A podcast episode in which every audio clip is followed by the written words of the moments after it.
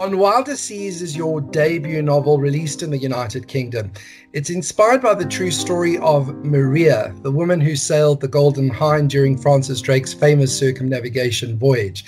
It's the tale of one woman's quest for freedom. Where did the inspiration for the book come from? Well, I was reading a popular history book about Elizabethan England, and there was a section on Francis Drake's circumnavigation voyage. He sailed around the world fifteen seventy-seven to fifteen eighty. And as a throwaway line, it mentioned this woman. Um, she was an African woman. Drake had uh, raided the ship she was on. She was on a Spanish merchant ship. And as Francis Drake was sailing up the Pacific coast of America, he raided this ship and he took uh, treasure, he took food, and he also took this, this woman, Maria. And she uh, she stayed on board for eight months. So she was on the Golden Hind for eight months. She was there when Drake explored North America. She was there when Drake uh, set up a colony in North America called Nova Albion. Um, and she was there when he crossed the Pacific Ocean. Um, but then she was abandoned on a desert island in Indonesia when she was uh, heavily pregnant. So uh, this was sort of mentioned in passing in this history book that I was reading, but I found that uh, the bare facts of that situation so horrifying that I wanted to go away and uh, find out as much as I could about her.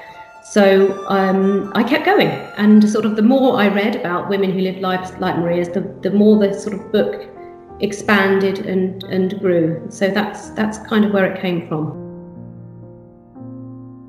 It's very rare to find women's voices in history, um, and so they are very often presented as men see them.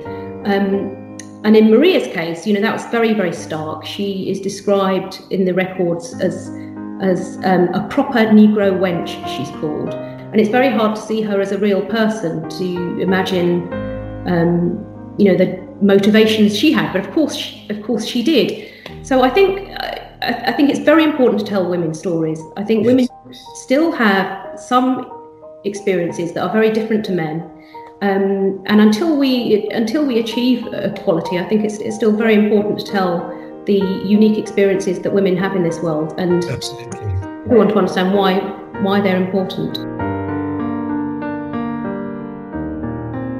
You were born in the United Kingdom, but you've got strong connections to Cyprus. Um, tell us more about your Greek Cypriot ancestry. Yes, so my grandparents are both from Paphos, and they came to England just before the war. Um, they returned to Cyprus in the seventies, so um, I have very happy childhood memories of, of visiting, um, and I still have lots of family uh, there in Cyprus who we love visiting. Um, and I still feel a real affinity for Cyprus. Could you tell uh, our viewers how they can get a copy of the book at the moment? Yes, it's available um, in English language bookshops in Cyprus. You can order from sort of the, the usual online um, outlets um, in Cyprus. There's no Greek language edition yet. Okay. Uh, maybe that's something that will come later. But um, yes, at the moment, the usual English language outlets should be able to order a copy in.